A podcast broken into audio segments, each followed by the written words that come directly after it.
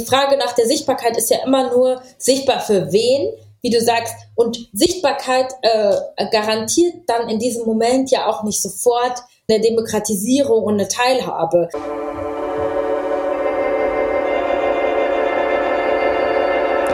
Multifon.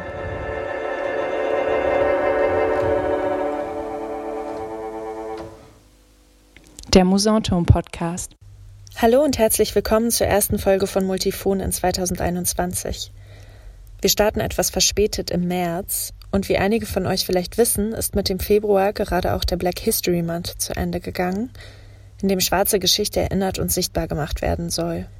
Ja, und darüber, was der Black History Month ist, seit wann und für wen es ihn gibt und vor allem auch, ob nicht eigentlich jeder Monat ein Black History Month ist oder sein sollte, damit könnte man eine ganze Podcast-Folge füllen das machen wir aber heute nicht. Wir sprechen hier heute über ein Wort, das auch im Zusammenhang mit dem Black History Month immer wieder fällt.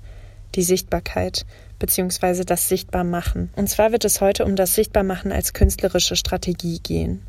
Außerdem sprechen wir über die Arbeit am Sichtbarmachen von Geschichte, die in der Dominanzkultur missachtet wird, und darüber, dass das bloße Sichtbarmachen von Machtzusammenhängen alleine nicht reicht. Und zwar tun wir das anhand der künstlerischen Arbeiten meiner Gäste, Joanna Tischka und Nuray Demir. Und genau, wir treffen uns hier heute online, deshalb entschuldigt bitte schon mal, dass die Soundqualität nicht die allerbeste ist. Ich heiße Eva Königshofen und ich freue mich sehr, Joanna und Nuray heute hier begrüßen zu dürfen und stelle die beiden zu Anfang noch kurz vor.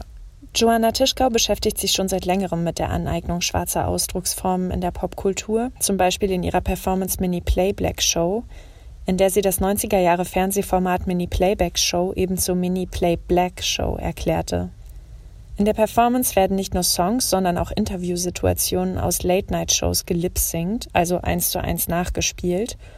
Und so wird dem Publikum der Rassismus und Exotismus im Showbusiness vorgeführt. Mit dabei ist übrigens auch ein Auftritt von Michael Jackson bei Wetten Das, moderiert von Thomas Gottschalk und hier performt von Clara Reiner. Der echte Thomas Gottschalk war sich ja vor einigen Wochen in der WDR-Talkshow Die letzte Instanz nicht zu blöd, sich gemeinsam mit anderen weißen FernsehkollegInnen vor laufender Kamera selbst dafür zu bemitleiden, dass er rassistische Fremdbezeichnungen aus seinem Sprachgebrauch verbannen soll. Für die von euch, die das nicht mitbekommen haben, spart euch das und schaut lieber die beste Instanz von Inisa Amani bei YouTube. Da unterhalten sich verschiedene Leute, darunter zum Beispiel Natascha Kelly, Nava Sarabion oder Max Czolek darüber, warum es so wichtig ist, sensibel zu sprechen. Und es wird auch nochmal erklärt, wie so ein Sprechen aussehen kann. Genau, aber das nur als kleiner Tipp. Joanna Tischkos Performance Being Pink and Easy hätte letztes Jahr im Sommer hier am Musanturm gezeigt werden sollen und ich hoffe, das wird ganz bald nachgeholt. Und in der Performance geht es um etwas, das den Thomas Gottschalks dieser Welt das Leben schwer macht, nämlich die Angst davor, auf die weißen Privilegien verzichten zu müssen, was auch bedeuten würde oder auch bedeutet, dass man sich nicht einfach aneignen kann, worauf man gerade so Lust hat. Being pink ain't easy, it's getting harder every day, heißt es in der Performance, in der man einem weißen Tänzer in rosafarbenen Hip-Hop-Klamotten dabei zusieht, wie er sich in Posen und Bewegungen versucht, die man aus der schwarzen Rap-Kultur kennt. Nuray Demir hat gemeinsam mit Elisabeth Hampe für Being Pink Ain't Easy die Dramaturgie gemacht. Darüber hinaus arbeitet Nuray als Künstlerin, Kuratorin und Choreografin und macht auch Performances. Wie zum Beispiel die Arbeit Speculative Bitches, die konnte man 2019 im Hau in Berlin gucken. Und in der Performance hat sie Frauenfiguren aus der Mythologie von den Rändern der Geschichte als eigentliche Heldin in den Mittelpunkt gerückt. Seit 2018 arbeitet Nuray am Projekt Kein schöner Archiv gemeinsam mit Michael Annoff und auf das werden wir auf jeden Fall später auch noch zu sprechen kommen.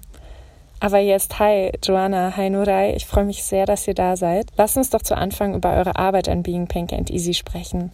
Vielleicht könnt ihr noch mal erzählen, worum es aus eurer Sicht in Being Pink and Easy geht und ja, wie kam es überhaupt zu eurer Zusammenarbeit, beziehungsweise und woher kennt ihr euch eigentlich? Ja, hallo, vielen Dank äh, für die Vorstellung. Ähm, das ist lustig, dass du fragst, woher wir uns kennen, weil das ist eigentlich das hat nichts mit Being Pink and Easy zu tun, aber es passt ja irgendwie doch ganz gut, ne, Norei? und wir haben, glaube ich, schon mal unabhängig voneinander immer gehört, weil wir Freundinnen haben, die auch schon, also die sich auch kennen und die uns dann gegenseitig kennen.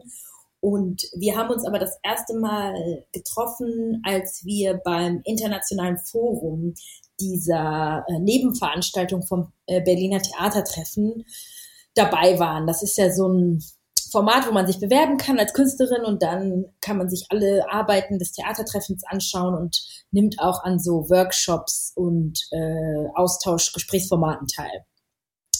Und da haben wir uns eigentlich das erste Mal getroffen, beziehungsweise haben wir, hatten wir uns beide beworben und da haben wir die erstes dann zwei Wochen miteinander verbracht. Und in, lustigerweise hatten wir uns beide in den gleichen Workshop eingewählt. Das war ähm, von dem Regisseur und auch jetzt Intendanten, glaube ich, ähm, Kai Voges, der früher am Schauspiel Dortmund war und jetzt in ähm, Wien ist. Und sein Workshop war so beschrieben mit, ähm, dass es so um Sampling, Remixen, Neuarrangieren so von so Materialien ging. Und ich glaube, das fanden wir beide grundsätzlich erstmal interessant, die Beschreibung, die es da gab. Wir kannten aber Kai Voges gar nicht. Ich glaube, das war auch die erste, der erste Tag, oder Nora? Als dann, als wir dann, als er sich, da, er hat dann uns ähm, seine Arbeiten vorgestellt in so einem kleinen Vortrag. Was auch lustig war, dass das internationale Forum, wie der Name schon sagt, besteht hauptsächlich aus nicht deutschsprachigen äh, TeilnehmerInnen. Und Kai Voges kann, konnte aber gar nicht so gut Englisch. Das heißt, er brauchte dann so jemanden, der ihm hilft bei der Übersetzung und das war dann ich. Ich hatte mich dann bereit erklärt. Naja, auf jeden Fall stellte er uns seine Arbeiten vor und Nora und ich, ohne dass wir jetzt vorher viel miteinander geredet haben, beide gesagt so, hm, ja, ist ja interessant, äh, was er da macht, auf welche, erstmal auf welches, welchen Art des Samplings oder Remixen er sich denn da bezieht, weil das ist ja auch ein Begriff, den man jetzt aus dem Hip-Hop kennt oder aus der, aus der Popkultur und und wir haben auch gefragt, inwieweit halt Weißsein äh, in seinem Arbeiten halt eine sehr große Rolle spielt oder inwieweit er das reflektiert, sein Weißsein und auch das, den weißen Re Referenzrahmen, auf den er sich da bezieht. Und ich glaube, wir haben so in mehreren, mehrmals danach gefragt und es kam nicht so richtig keine eine Antwort, bis er dann irgendwann so ein bisschen, glaube ich, genervt und ähm, äh, ja müde unserer Fragerei war und meinte, Noray, das darfst du jetzt sagen. What's your problem with white people? Hat er uns gefragt. Ja, er genau. Also, what's your problem with white people? Und dann, und das war natürlich, das war natürlich krass, weil wir das so gar nicht formuliert haben, oder? Nur, also ich würde das jetzt gar nicht. Nein, äh, also ich habe einfach gefragt, ob das Haus ein Profil hat und er hat gesagt, ja, die drei großen Themen sind Migration und irgendwas anderes sehr großes. Digitalisierung, Digitalisierung. Digitalisierung, Migration und Globalisierung oder so. Das waren, glaube ich, die drei Schlagwörter. Ähm, genau. Und äh, so viel konnte er dann aber auch nicht zu Migration zum Beispiel dann sagen. Anyway, auf jeden Fall äh, hieß es am Ende, nachdem wir einfach Fragen gestellt hatten, what's your problem with white people? Genau, und dann haben eigentlich, also in meiner Wahrnehmung hat der ganze Raum bis auf Joanna und ich gelacht. Und dann bist du, glaube ich, Joanna, hast du deine Sachen zusammengepackt und bist raus. Ich bin noch paar Sekunden drin und es wurde aber nicht besser. Und dann bin ich auch raus und da, genau. Dann saßen wir draußen und ich habe mich auf jeden Fall in Joanna verknallt. das war genau, einfach, ja, unsere, äh, unser romantisches Kennenlernen. Wäre schöner gewesen, wenn's, äh, wenn die Umstände andere gewesen wären. Aber das war leider nicht der Fall. Ne, und ich kenne einfach diese Situation. Die habe ich nicht zum ersten Mal erlebt. Dass dann irgendwie ne, so alle d'accord damit sind oder sogar sozusagen die Komplizenschaft eingehen und lachen oder sich amüsieren. Und in der Regel ist das so, oder einfach ne, eher in so weißen Institutionen oder in, während meiner Ausbildung, äh, dass ich einfach versuche, Blickkontakt mit anderen Personen äh, äh, aufzunehmen, die das sozusagen auch problematisieren äh, und dann aber niemand da ist. Und in dem Fall war halt Joanna im Raum. So haben wir uns kennengelernt. Es war ja auch nicht so, wir waren jetzt nicht die einzigen nicht weißen Personen in diesem Workshop. Ich glaube, was vielleicht aber nochmal wichtig zu betonen ist, dass wir halt äh, auch den deutschen Kontext natürlich, den deutschen Theaterkontext, in dem sich Kai Voges bewegt, natürlich sehr gut kennen. Und ich finde einen guten Punkt, Nurai, den du da auch nochmal ähm, angesprochen hast, war die Tatsache, dass Dortmund oder auch das Ruhrgebiet ja äh, ein Bereich ist, in dem du dich ja auch gut auskennst, beziehungsweise wo du weißt, okay, das ist eine super diverse Region in Deutschland. Und wie kann man sich halt ähm, diese Themen auf die Fahne schreiben, ohne dann vielleicht auch da sich bewusst zu sein, wer äh, da in der Stadt lebt oder wer ne, die Stadt auch repräsentieren muss. Und ich glaube, das war dann irgendwie der Punkt, wo, den er überhaupt nicht eingesehen hat, wo so war, wo, wo es so ein bisschen so war, oh Gott, die, die nerven uns jetzt hier gerade total. Äh, beziehungsweise das wurde ja auch geechot, wie gesagt, auch von den anderen nicht weißen Beteiligten, weil Joanna, dazu möchte ich aber auch noch mal konkret, also ne, ich glaube, es ist wichtig, noch mal so zu kontextualisieren und zu konkretisieren. Wir waren zwar nicht, äh, ne, wir waren nicht die einzigen nicht weißen Personen im Raum, aber wir beiden waren die einzigen nicht weißen Personen im Raum, die in Deutschland sozialisiert, also ne, die in Deutschland leben und auch in Deutschland aufgewachsen sind. Ja, genau. Ja. Und, und dass natürlich viele der internationalen TeilnehmerInnen auch sich dem Diskurs, der ja in Deutschland gerade losgetreten war zu der Zeit, ich weiß gar nicht mehr, war das 2017 oder 16, 18, ja, dass, da, dass sie sich diesem äh, Diskurs ja gar nicht bewusst waren. Und so war es wirklich halt so, dass der ganze Raum so auch so ein bisschen genervt war von unserem ständigen Nachfragen, so, oh Gott, nochmal diese Frage, was so, können wir denn nicht einfach jetzt äh, zuhören, können wir nicht einfach uns nur die Arbeit von Kai an, nur die Arbeit, ne, so diese vermeintlich diese, dieser Wunsch nach so einer formalen Auseinandersetzung mit Kunst, die sich keiner politischen ähm, ähm, Situierung oder so bewusst sein möchte, sondern nur so ganz äh, ja spezifisch und äh, Being Pink ist dann vielleicht eigentlich entstanden, weil ich von Julian Warner, dem Dramaturgen und ähm, Kuratoren, gefragt worden bin, ob ich eine Arbeit machen will für ein Festival, was er an den Sophienseelen kuratiert. Und da, da hatte ich mal so ganz grob die Idee gehabt, dass ich gerne mal äh, ein Stück machen möchte mit einem weißen Typen, weil ich mich, ähm, also erstmal, weil ich diese dieses äh, Texte von Greg Tate gelesen habe, in denen er ähm, über, über Weißsein spricht als, äh, also als Pink sein und auch als, genau, und auch als Bürde quasi. Also er hat so einen polemischen Titel von seinem Buch, Everything but the Burden, also alles außer eine Bürde, what white people are taking from black culture. Und in diesem Buch beschreibt er dann zum Beispiel auch das Phänomen Eminem, wie Eminem überhaupt in einem, einer Kunstform wie Rap so erfolgreich werden konnte, als weißer Typ, was hat ihn quasi legitimiert und was hat ihm so ein authentisches Image verpasst.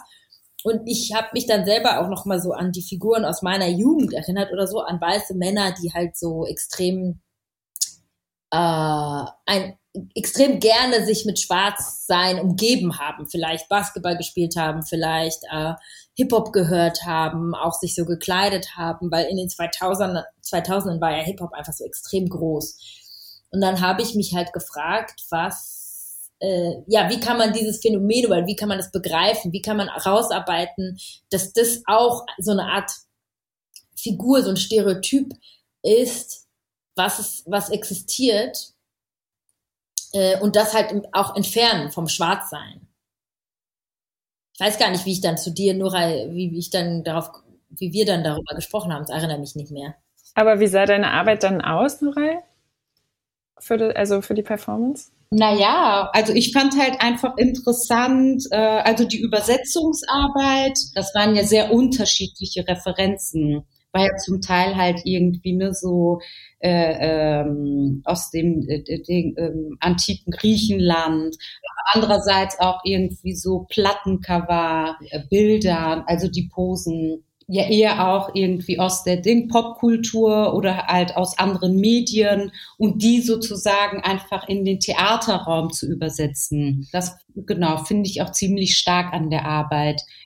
Ich glaube, was uns ja auch so ein bisschen zusammengebracht hat, was ja interessant ist, dass wir, du mir auch erzählt hast, du, du hast ja auch, glaube ich, mal in so einem Skaterladen gearbeitet oder in so einem Hip-Hop-Laden und Skateboard, genau. Und dass wir auch bei, also dass du dich ja auch so mit Hip-Hop identifiziert hast und da ja auch so ein Interesse hast und du auch genau wusstest zum Beispiel, von wem ich da spreche, ne? Also von welcher Figur. Du kennst ja auch ganz lose irgendwie so dann so die Anfänge von Max Herre und so. Und das sind ja, ist ja auch so eine Figur, ähm, die es interessant ist, dann nochmal zu analysieren, weil das vielleicht auch im deutschen Kontext bedeutet das ja auch nochmal vielleicht ein bisschen was anderes, diese Aneignung. Also Rap, weil ich meine, man muss ja sagen, ähm, es gibt einfach äh, ähm, weniger oder eine kleinere Szene ja auch im Rap und im Hip-Hop.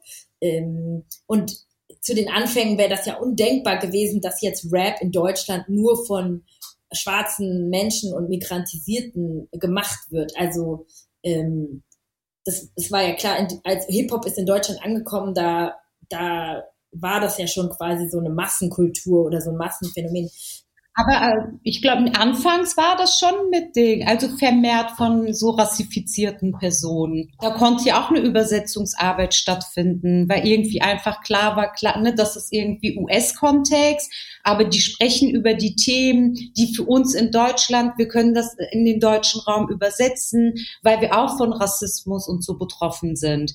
Und dann äh, finde ich aber, dass halt äh, vermehrt weiße Deutsche ähm, ähm mehr Öffentlichkeit bekommen haben. Ja, vielleicht auch das, obwohl, obwohl ich mich auch zum Beispiel frage, was halt in Deutschland bedeutet, dass Hip-Hop in den Anfängen so stark in Jugendeinrichtungen, also wirklich in Institutionen ja auch stattgefunden hat. Also Jugendzentren waren da an der Forefront quasi und haben diese Räume geöffnet für Jugendliche halt da Hip-Hop zu praktizieren. Und dass, dass diese Institutionen ja erstmal halt größtenteils ähm, nicht von BesucherInnen, aber auf jeden Fall von denen, die dafür zuständig sind, weiß besetzt sind, ähm, ja, frage ich mich, was das bedeutet oder so. Ich weiß es nicht, aber aber ich glaube, hm, ja, ich habe nicht im Jugend, äh, nicht im Jugendhaus gearbeitet, äh, aber ich denke eher, dass das sozusagen auch eine Frage von Klasse ist, weil äh, ne, da es gibt einfach, ne, es gibt da Raum und du kannst halt, wenn du kein eigenes Kinderzimmer hast, dann ist das total attraktiv, Jugendhäuser aufzusuchen. Das müssen Kinder, die irgendwie äh, äh, Bürger, also eine bürgerliche Privilegien haben, die können sich irgendwie ein Tonstudio ins Zimmer, also ein Tonstudio zu Hause einrichten und haben sozusagen die Ressourcen dafür. Ich glaube, dass das sozusagen deshalb die Räume in äh, Jugendhäusern genutzt äh, wurden. Ne, auch wenn ich so an Breakdance oder so denke. Weil du brauchst, du brauchst sozusagen, du brauchst keinen Tanzboden. Nein, ist viel zu teuer. Aber dann nimmst du ein Stück PVC. Das ist machbar. Ich glaube nicht, dass das von den Erzieherinnen oder SozialarbeiterInnen ähm, also dass es nicht zwingend eine Markierung gegeben haben muss, mit macht ihr mal Hip-Hop, wie, ne, weil ihr schwarz oder äh, POC seid oder ähm, ne, einfach nicht weiß seid, ähm, sondern dass irgendwie wahrscheinlich auch das Interesse äh, von den jungen Menschen oder der Impuls von den jungen Menschen haben. Einfach aufgrund der ne, so Raumfrage. Klar, und ich meine, darum geht's ja auch in, ich meine, darum geht's ja auch bei Greg Tate, dass er äh, auch ja diese Analogie herstellt und sagt, hey, ähm, guckt euch mal Eminem an. Natürlich ist er in, er ist in einer Stadt aufgewachsen, die zu 80 Prozent schwarz ist oder war oder immer noch ist auch und vielleicht damals noch mehr zu 90 Prozent. Er ist ja nicht Mittelklasse, untere Mittelklasse oder noch tiefer. Also seine, hat ja in so einem Trailer gewohnt und so. Also das ist ja auch das, was er sagt, dass, dass sich daraus ja auch die Attraktivität äh, speist, warum man sich dann Schwarzsein so nah fühlt, weil man darin diesen re rebellischen, progressiven, ähm, widerständigen Charakter einfach wahrnimmt und man das für sich auch nutzbar machen möchte, äh, um gegen die eigenen äh, Lebensumstände halt ähm, ja an, ab, anzuarbeiten oder die auch sichtbar zu machen oder darauf anzusprechen. Ähm, das ist ja auch das, was er deutlich macht und deswegen kann man ja auch deswegen hat ja auch, ist er ja auch äh, Eminem so authentisch in dem, oder ne, wurde er auch ja quasi anerkannt, weil man ihm quasi diesen, diese Leidensgeschichte abkauft. Und sich mit ihm wahrscheinlich äh, aus einer weißen Perspektive eher identifizieren kann. So eine Sache, die ich mich gefragt habe, also ohne jetzt zu viel verraten zu wollen, ist in Being Pink and Easy gibt es ja eben einen Performer und der erhält ja immer so Nachrichten von einem unbekannten Voice-Over und die Nachrichten sind dann eben sowas, wie ich ja auch schon anfangs erwähnt habe, ähm, Pinkness can be such a burden sometimes, let's get some weight off your shoulders oder eben Being Pink and Easy, It's Getting Harder Every Day. Genau, das sind ja so Nachrichten, die äh, irgendwie so ironischer Verweis sind äh, auf einen unreflektierten Umgang mit dem, mit dem Weißsein. Und das ist aber, also so wie es in der Performance vorkommt, ist es ja total witzig. Oder zum Beispiel in diesem Mitschnitt, den ich mir angeguckt habe, lacht das Publikum die ganze Zeit total viel. Und ja, ich frage mich, wie, warum ihr euch dafür interessiert, für den Einsatz von Humor in Bezug auf dieses Thema. Ich meine, du hast es ja auch schon mal am Anfang gesagt, das ist ja auch, das ist ja auch das beste Beispiel. Ich glaube, man lacht, weil man genau weiß, dass das Realität ist. Also ne, der Beispiel Thomas Gottschalk in die, die letzte Instanz oder auch die anderen Teilnehmerinnen an dieser Show, die waren ja auch so ein bisschen genervt von der Diskussion. So, ach ja, muss man das jetzt schon wieder diskutieren und so, ne? Und was da ja durchscheint, ist quasi, dass die Auseinandersetzung mit Rassismus, mit dem eigenen Weißsein, mit Privilegien anstrengend ist und unangenehm und ähm, ich meine, das ist ja auch die ganze These, auf der dann vielleicht Robin DeAngelos White Fragility aufbaut, dass es bestimmte Mechanismen gibt, die dann losgetreten werden, wenn man mit dem eigenen Rassismus konfrontiert wird, dass man plötzlich den Spieß umdreht und sich selbst als Opfer oder als leidende und ähm, verletzte Person äh, inszeniert. Und das war so etwas, was mich interessiert hat, das jetzt vermeintlich, sag ich mal in Anführungsstrichen, ernst zu nehmen und zu fragen, was ist denn, wenn ähm, ich diesem Schmerz ganz, ganz viel Raum gebe? Weil einerseits ähm, ist es natürlich absurd und ist ähm, und ist irgendwie äh, ja kann man sich darüber lustig machen. Andererseits glaube ich aber, dass an dieser Emotionalität die da ausgelöst und losgetreten wird, daran ist ja was dran. Also Leute regen sich ja nicht auf, weil äh, sie sich plötzlich aufregen wollen, sondern sie sind ja tatsächlich irgendwie berührt von diesem Vorwurf oder von der Auseinandersetzung damit. Und was für mich bedeutet das oder übersetze ich das dann quasi in, naja, okay, das heißt, dass die, der Diskurs und die Debatte um Rassismus extrem emotional sind. Und äh, und eben nicht so rational. Es bringt nichts, wenn ich dir erkläre, wie Rassismus funktioniert ähm, und du verstehst das alles und kannst das nachvollziehen, sondern trotzdem gibt es etwas, was du eben nicht nachvollziehen kannst und, und rational dir erklären kannst, weil du bist davon affektiert auf so einer emotionalen, körperlichen Ebene. Und das sichtbar zu machen, benutze ich auch das Wort, aber das auszustellen, dass es quasi diese Ebene gibt, die man ja auch äh, nicht, also ich finde, es bringt da nichts zu sagen, ach ja, komm, klar, das mache ich auch. Thomas, halt mal den Rand, jetzt reg dich ab. Ja, das stimmt. Aber trotzdem muss man ja auch irgendwie, warum ist das so ein vermeintlicher Schmerz? Und wie, also wie, wie kann man damit umgehen mit diesem Schmerz? Und das hat mich eigentlich interessiert oder das war so die Frage daran. Und dass das humorvoll wird und lustig, liegt, glaube ich, daran, weil es natürlich absurd ist.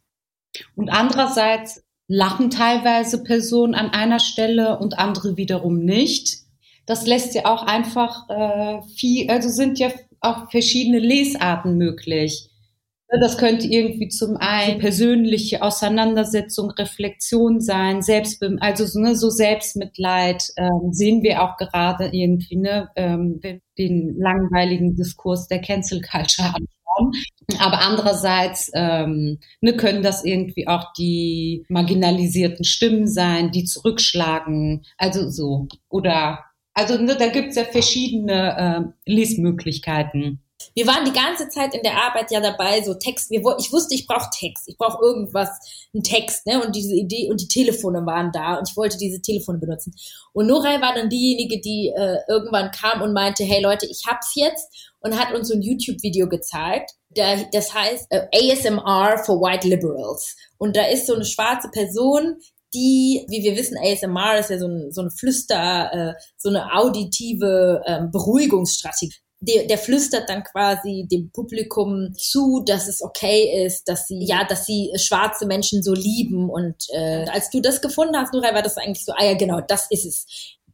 Ne? Was ist diese, äh, wie können wir quasi diese, die Arbeit, die ja auch viele People of Color und schwarze Menschen ständig machen, also diese, du nennst es manchmal so äh, Putzarbeit oder auch so Reinigungsarbeit oder so, ne? Oder auch die, die Care-Arbeit für diesen Diskurs, wie kann man das auch noch herausstellen? Also, dass jemand, vermeintlich soll das ja eine schwarze Stimme sein, die da äh, mit dem Tänzer spricht, dass sie ständig ihm ein, ein gutes Gewissen macht und sagt, hey, es ist, es ist okay.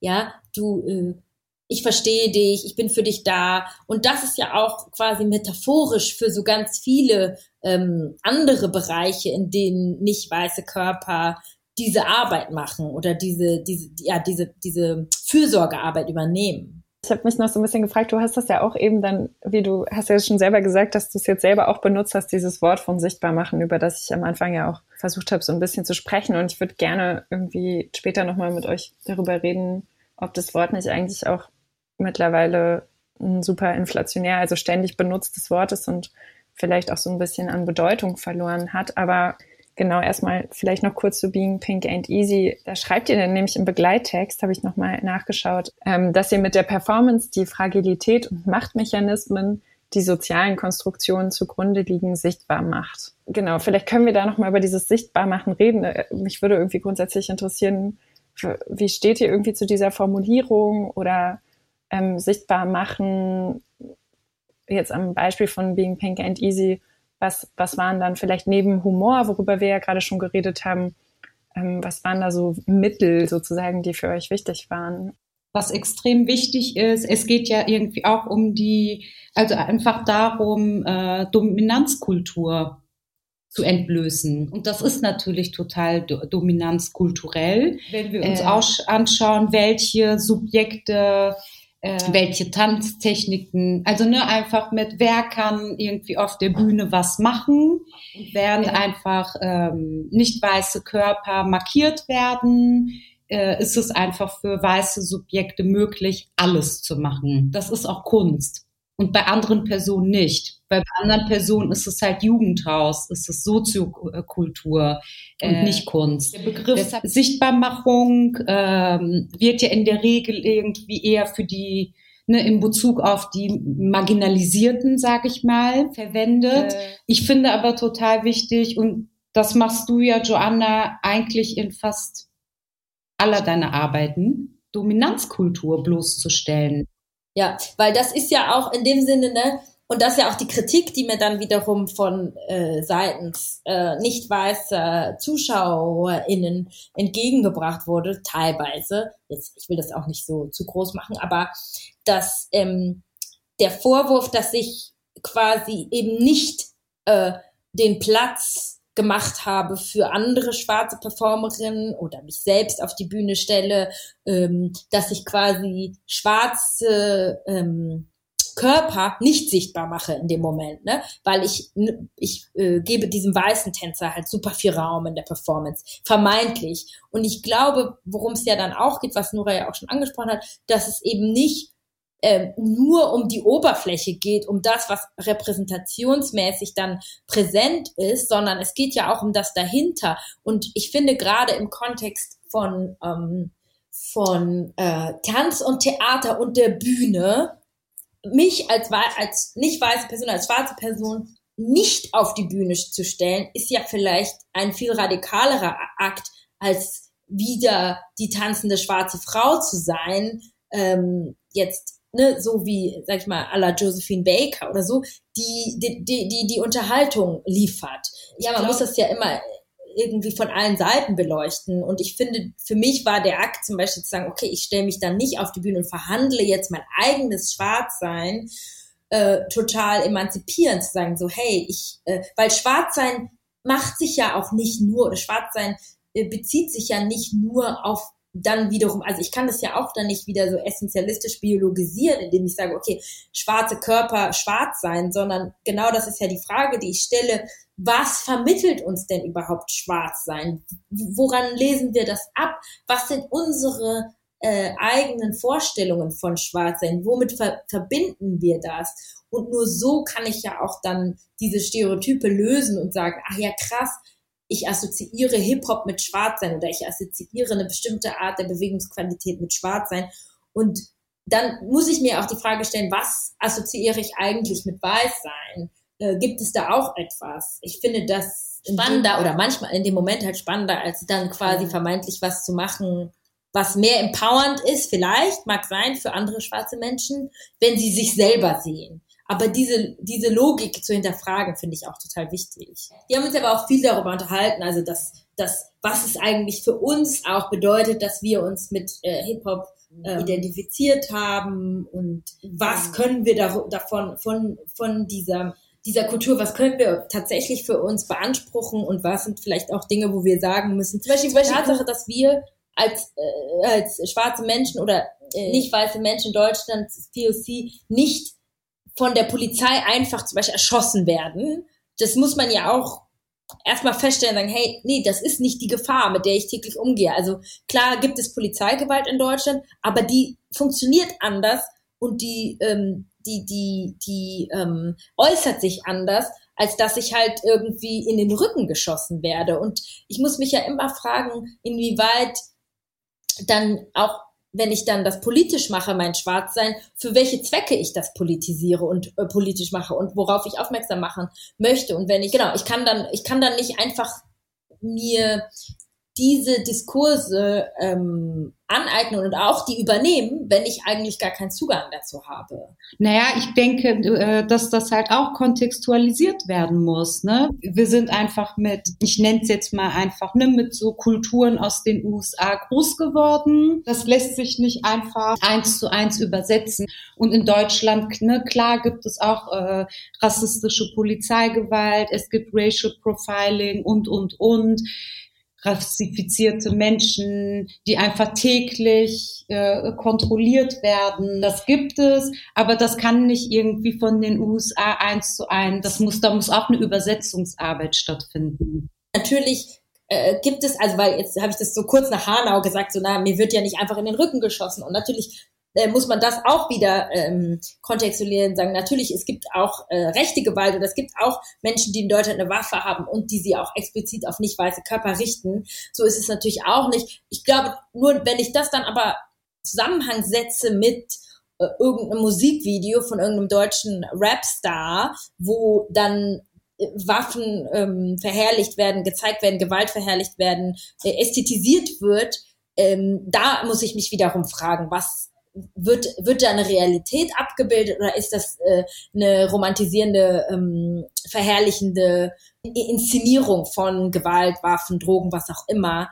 Wie, inwieweit steht die wirklich mit der Lebensrealität äh, dieser Menschen in Zusammenhang? Und ich glaube, das ist das, was, was die Arbeit will, ne? aufzuzeigen, wie mediale ähm, Inszenierungsstrategien funktionieren. Ja, ich würde, glaube ich, an dieser Stelle gerne nochmal über weitere Arbeiten von euch sprechen und zwar ähm, ging es ja jetzt eben schon darum, dass ja das sogenannte Sichtbarmachen eben auch funktionieren kann durch ein Bloßstellen von Dominanzkultur. So habt ihr es formuliert. Und genau, ich würde total gerne nochmal mit dir, Nuray, über äh, dein Projekt Kein schöner Archiv sprechen, das du ja seit 2018 gemeinsam mit Michael Annoff, an dem ihr gemeinsam arbeitet. Kannst du uns gleich noch ein bisschen mehr erklären, wie das Archiv aufgebaut ist und wo man das eigentlich besuchen kann oder wie man sich das vorstellen kann? Ein Teil des Archivs oder ähm, so habe ich es zumindest verstanden, ähm, äh, stattgefunden in einer Art Performance ähm, oder Talkshow,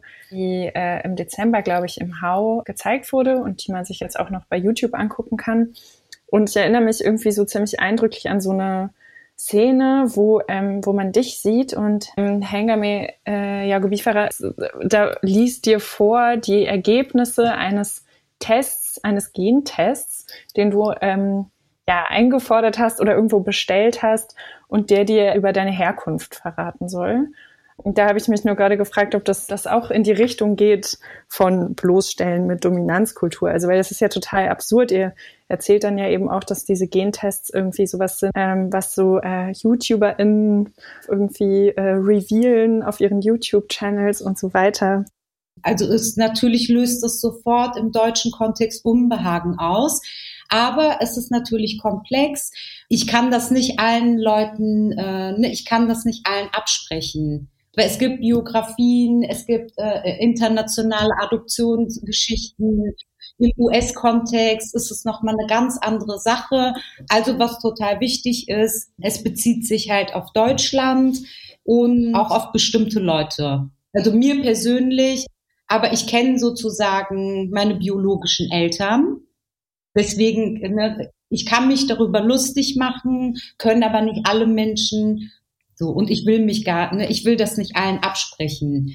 Äh, auf jeden Fall boomt das Geschäft, auch in Deutschland. Mhm. Und es ist ja auch was total so performatives, finde ich, weil ähm, oder auch so Fußvermessung klingt total absurd, vor allem in Deutschland. Also einfach im Kontext von so Rassentheorie, Volkskunde, Vermessung von Körpern und so, dass das halt irgendwie, äh, ne, dass diese Praxen immer noch irgendwie so relevant sind. Oder ne, dass das für Leute, wo so Familienverhältnisse geklärt sind, das trotzdem total wichtig ist, zu wissen, wer die Vorfahren vor 300 Jahren waren. Nora, was auch ihr in eurer Arbeit so deutlich gemacht habt, was ja das Problematische an diesen Tests ist, ist, dass ähm, quasi dann die geografische Einordnung deiner Identität stattfindet aufgrund von, also auf zeitgemäßen äh, geografischen Ordnung. Das heißt, es wird dann behauptet, ich sei äh, 60 Prozent nigerianisch, aber die Rückführung dieser Daten geht ja irgendwie auf, auf, auf Jahrhunderte zurück oder so, wo ich gar nicht weiß, ob diese Region zu der Zeit war das nicht Nigeria, sondern whatever worüber ihr ja auch sprecht, dass diese Bestärkung der Nationalstaatlichkeit irgendwie ja problematisch ist. Wo, woher kommt das Interesse, dass man sich jetzt plötzlich da so zuordnen möchte? Ich habe dann mich mir mal angehört, wie das hergestellt wird. Und dann ist es nämlich so, da werden dann Gruppen von Menschen aus der Region gefragt, ob ihre, ob sie in dritter Generation nachvollziehen können, dass ihre Großeltern an die, dass ihre Großeltern und Urgroßeltern an diesem Ort aufgewachsen sind und diesen Ort nie verlassen haben. Und wenn das so ist, also wenn ich jetzt sage, ja, meine Urgroßeltern und ich, wir sind schon immer in diesem Dorf, wir sind schon immer in dieser Region, dann wird meine DNA äh, benutzt als Marker für diese äh, Region. Und es ist ja, genau, und dann sagen auch KritikerInnen, sagen, hä, na ja, aber da lügen ja auch extrem viele Leute. Das basiert halt auf Daten, die eigentlich überhaupt nicht äh, nachzuvollziehen sind und, und, und, und fix sind. Und ich glaube, das ist, und das ist das, worüber ja auch ihr in dem, dann in eurer Arbeit sprecht, das finde ich, das finde ich das Spannende. Genau, also es ist halt einfach total konstruiert, genauso konstruiert wie Nationalstaaten, mhm. ne, die sozusagen ja auch mit, ähm, wenn wir uns Grenzziehungen und so im außereuropäischen Kontext anschauen, dann hat das halt auch mit Kolonialismus zu tun und, und, und.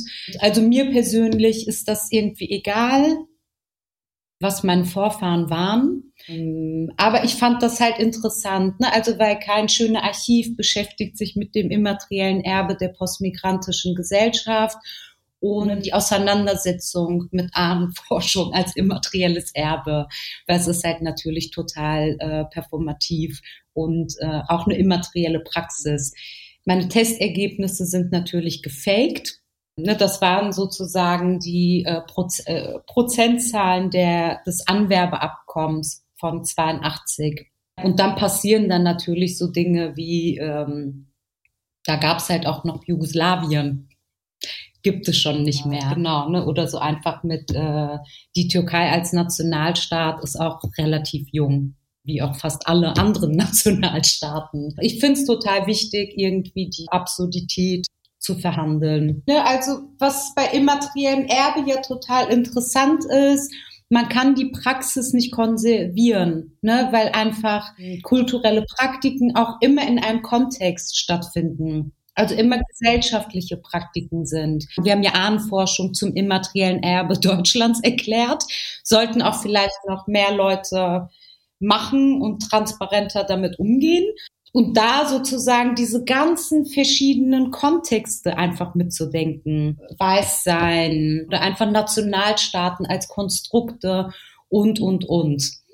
Ich meine, das ist so problematisch. Ich denke jetzt auch nochmal drüber nach, weil einerseits, also es, es ist total ambivalent, weil einerseits, es gibt äh, zum Beispiel ja auch extrem viel nicht weißen Menschen, so vermeint, die zum Beispiel ihre, ihre, ähm, ihre Herkunft nicht so nachvollziehen können, gibt es dann plötzlich etwas an die Hand. Ja, das ist ja auch das, äh, das Beispiel in Playblack, wo Mariah Carey gefragt wird, what are you? Und dann muss sie erklären, dass ihre Mutter aus Irland kommt und ihr Vater äh, war schwarz und äh, ihre, ihr Großvater war aus Venezuela. Und es gibt auch zum Beispiel eine Sendung, ich weiß nicht mehr welche, wo Mariah Carey dann auch die Ergebnisse so eines DNA-Tests ähm, ja zeigt oder dann dann wird es wird es gemacht und dann wird es halt darüber gesprochen, was sie denn nun wirklich ist, weil es wird immer so so viel darüber debattiert, was sie denn nun eigentlich ist. Ist sie schwarz? Ist sie weiß? Ist sie und einerseits ist es natürlich birgt es halt so das Potenzial für Leute dann so endlich eine Antwort auf die im, aus, dem, aus von der weißen Seite kommenden Richtung zu haben. Ne? Ich werde gefragt, wo kommst du her? Naja, jetzt kann ich dir sagen, hier, meine DNA sagt, ich komme aus Nigeria. So, jetzt bist du ruhig. Und wie Nurai angesprochen hat, auf der anderen Seite hat es ja auch Potenzial für, für Menschen zum Beispiel, die adoptiert worden sind, internationale Adoption, die ihre Eltern nicht kennen, da plötzlich Verknüpfungen herstellen zu können. Ich habe auch einen Beitrag darüber gehört, dass es total wichtig für Kinder, äh, die durch Samenspende entstanden sind. Ja, es, es, es ist aber ja, also wie gesagt, total ambivalentes Tool irgendwie, wenn dann weiße Leute sich zum Beispiel andererseits so ihren Migrationshintergrund ähm, dann plötzlich auf dem Papier bescheinigt bekommen. Also was bedeutet das? Nuray, vielleicht kannst du noch erzählen, wie das Archiv, wie man sich das genau vorstellen kann. Also ich habe jetzt eben schon gesagt, ich habe jetzt, ich habe diese, ja, ich sage jetzt mal Show äh, gesehen, die ihr da im Hau, die ihr aufgezeichnet habt. Genau, aber wie, wie sieht das Archiv noch aus? Oder ähm, ist Ahnenforschung das Einzige, was ihr zum immateriellen Erbe erklärt habt? Nein, Michael Annoff und ich arbeiten seit 2018 äh, an kein schöner Archiv und äh, wir haben eine mobile Praxis. Wir haben im Friedrichshain-Kreuzberg-Museum angefangen. Das ist so ein ähm, sehr gutes Bezirksmuseum in Berlin-Kreuzberg. Da haben wir angefangen und wir waren im Hau. Im April haben wir einen Ausstellungsbeitrag, falls die Ausstellung öffnen sollte, im Haus der Kulturen der Welt. Äh, also wir haben eine mobile Praxis und arbeiten mit äh, verschiedenen AkteurInnen und auch ähm, Organisationen oder Institutionen zusammen, also es ist ein performatives Archiv. Wir sind keine Institution. Wir dokumentieren live und öffentlich, also anders als ähm, die UNESCO. Wir dokumentieren immaterielles Erbe live und äh, öffentlich. Ähm, und das geschieht bei der UNESCO nicht. Da läuft das über so Juryverfahren und Listen. Und dann werden einfach kulturelle Praktiken zum immateriellen Erbe Deutschlands erklärt ne, sowas wie deutsche Brotkultur. Und ich sag mal, ist alles so ziemlich weiß, deutsch. Langfristig soll das alles in ein digitales Archiv überführt werden. Aber wir machen jetzt genau ähm, immer wieder performative Versammlungen, in der sozusagen wir mit anderen AkteurInnen äh, einfach äh, Praktiken zum immateriellen Erbe erklären und das können halt irgendwie marginalisierte Praktiken sein, aber auch Praktiken aus der Dominanzkultur. Also ist ja auch postmigrantisch und postmigrantisch ist nicht ausschließlich of Color. Damit sind wir alle gemeint. Du, Nuray, hast jetzt gerade auch schon gesagt, ähm, das Archiv oder das Projekt Kein schöner Archiv ist, ähm, ist keine Institution. Genau, Joanna, du hast ähm, letztes Jahr ja gemeinsam mit Anta Helena Recke, Elisabeth Hampfe und Frieda Blume das Deutsche Museum für Schwarze Unterhaltung und Black Music gegründet und du, Nurai, warst, glaube ich, auch mit dabei oder ich habe deinen Namen auf jeden Fall auch irgendwo auf der Website gelesen. Also eigentlich ist das Museum ganz nah an äh, Nurais äh, kein schöner Archiv, weil es auch eigentlich die Frage ja stellt, was archiviert wird, was in der Kulturtechnik des Museums Wert hat, zu, stattzufinden oder erfahrbar zu machen.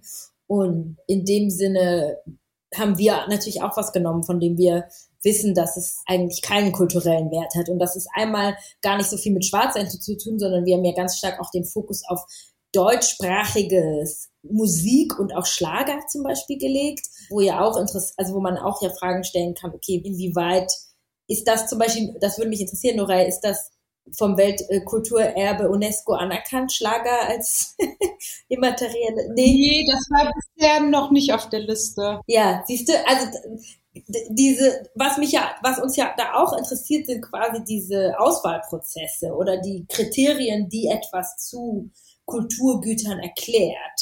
Und das Museum ist auch ein physisches Museum. Also wir haben ganz viel Material gesammelt zu diesen KünstlerInnen und wir sammeln auch noch weiter. Aber gleichzeitig ist auch wichtig, dass wir quasi diese, diese Behauptung der Institution, des großen Hauses, des Reprä der repräsentativen Kultureinrichtung mit äh, äh, erfunden haben oder mit kreiert haben. Das heißt, wir, wir wollen uns da ganz bewusst neben so große Institutionen stellen wie äh, das Deutsche Museum in Berlin oder irgendwie so. Genau, aber auch hier geht es ja um, müssen wir wieder über Dominanzkultur sprechen. Es kein Weg daran vorbei. Äh, nein, also wenn wir uns einfach anschauen, Archive sind in der Regel ne, sind hegemonial, äh, nicht alles hat Zugang zu Archiven gefunden oder auch zu Sammlungen in Museen und so etc. Bei mich stört zum Beispiel an Sichtbarmachung, für mich ist einfach mit, ähm, das war immer Teil meiner Lebensrealität. Ich bin schon immer in der super diversen Gesellschaft. Ich bin, die super diverse Gesellschaft war immer meine Lebensrealität. Und Joanna, ich glaube, dir geht's ähnlich. Das war für mich sozusagen auch immer präs alles präsent.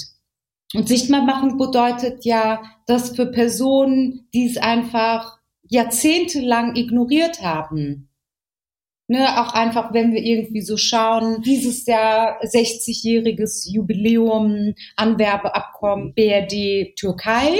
Und trotzdem hat es ja einfach ewig gedauert, bis Deutschland akzeptiert hat, ein Einwanderungsland zu sein. Das hat Jahrzehnte gedauert. Natürlich gibt es, gibt es schwarze äh, Unterhaltung, Black Music, einfach irgendwie schwarzes Leben, schwarze Menschen. Gab es auch schon immer in Deutschland. Nur die haben halt einfach, äh, wurden immer von der Dominanzkultur ignoriert, ausgeschlossen. Äh, es gibt halt irgendwie Raubgüter in allen deutschen Museen und irgendwie jetzt seit 2010 auf einmal super viel Interesse an irgendwie Migrationsausstellungen oder seit einigen Jahren auf einmal Interesse der Dominanzkultur an Diversity. Und da könnten wir auch eher über soziale Gerechtigkeit sprechen und über Demokratisierung statt über Diversity. Was soll das sein? Ich wollte sagen, es ist voll gut, dass du das nochmal sagst, weil die Frage nach der Sichtbarkeit ist ja immer nur sichtbar für wen, wie du sagst. Und Sichtbarkeit äh, garantiert dann in diesem Moment ja auch nicht sofort äh, ähm, das, was du sagst, die eine Demokratisierung und eine Teilhabe. Weil genau, und das ist ja auch der Grund, warum wir uns beim Deutschen Museum für Schwarzunterhaltung für äh, etwas entschieden haben, was eigentlich an Sichtbarkeit überhaupt nicht, das Sichtbarkeit war nie das Problem. Ja, Arabella Kiesbauer, Roberto Blanco, Tic Tac Toe, diese Figuren, die waren hyper sichtbar und hyperpräsent in der deutschen Medienlandschaft. Trotz, die Frage ist ja, unter welchen Bedingungen sind sie sichtbar und waren sie sichtbar und wie, inwieweit ähm, hatten sie, waren sie Teil auch davon, äh, ihre eigenen Formate zu kreieren und ihre eigenen Themen zu verhandeln und ihre eigenen, ne? Das ist doch die Frage. Und dann bringt mir ja Sichtbarkeit alleine, bringt mir ja nichts, wenn die immer, denn die kann immer instrumentalisiert werden. Und es geht ja dann trotzdem auch darum, also wer sozusagen darüber bestimmt, äh, ob das Kultur oder ausschließlich in Anführungsstrichen Unterhaltung ist. Ich finde Unterhaltung super. ich finde Unterhaltung wichtig. Aber es gibt ja trotzdem halt auch eine, eine, Abwertung von Unterhaltung. Und dann stellt sich ja auch natürlich die Frage, ah, interessant, weil äh, irgendwie für so Unterhaltungskulturen, da gibt es halt einfach ne, eine äh, überproportionale Repräsentation von schwarzen Menschen und in anderen Bereichen wird das halt ignoriert oder nicht anerkannt. Und die Frage ist ja auch, Unterhaltung ähm, kriegt ja dann auch nicht oder nicht immer äh, die öffentliche Förderung oder als die kulturelle Förderung oder so, sondern ne, also das ist ja gerade auch ein Beispiel bei für Ich meine, wir wollten uns bewusst ein bisschen davon abdistanzieren, einfach nur auf so einer performativen Ebene, dass ja auch schon immer unabhängige, eigenständige Institutionen existiert haben, ihre eigene Unterhaltungs- und Kultur ja auch ähm, gepflegt haben. Ja, ich würde sagen, an dieser Stelle müssen wir am Ende des Gesprächs angekommen sein, ohne am Ende des Gesprächs angelangt zu sein, obviously. Ich könnte euch noch viel länger zuhören. Ich fand es total interessant. Schön, dass ihr da wart, Joanna und Nurai. Vielen Dank. Vielen Dank auch fürs Zuhören. In der nächsten Folge von Multifon wird es um Theater und Sorgearbeit gehen und wir freuen uns, wenn ihr auch dann wieder einschaltet. Bis dahin, tschüss.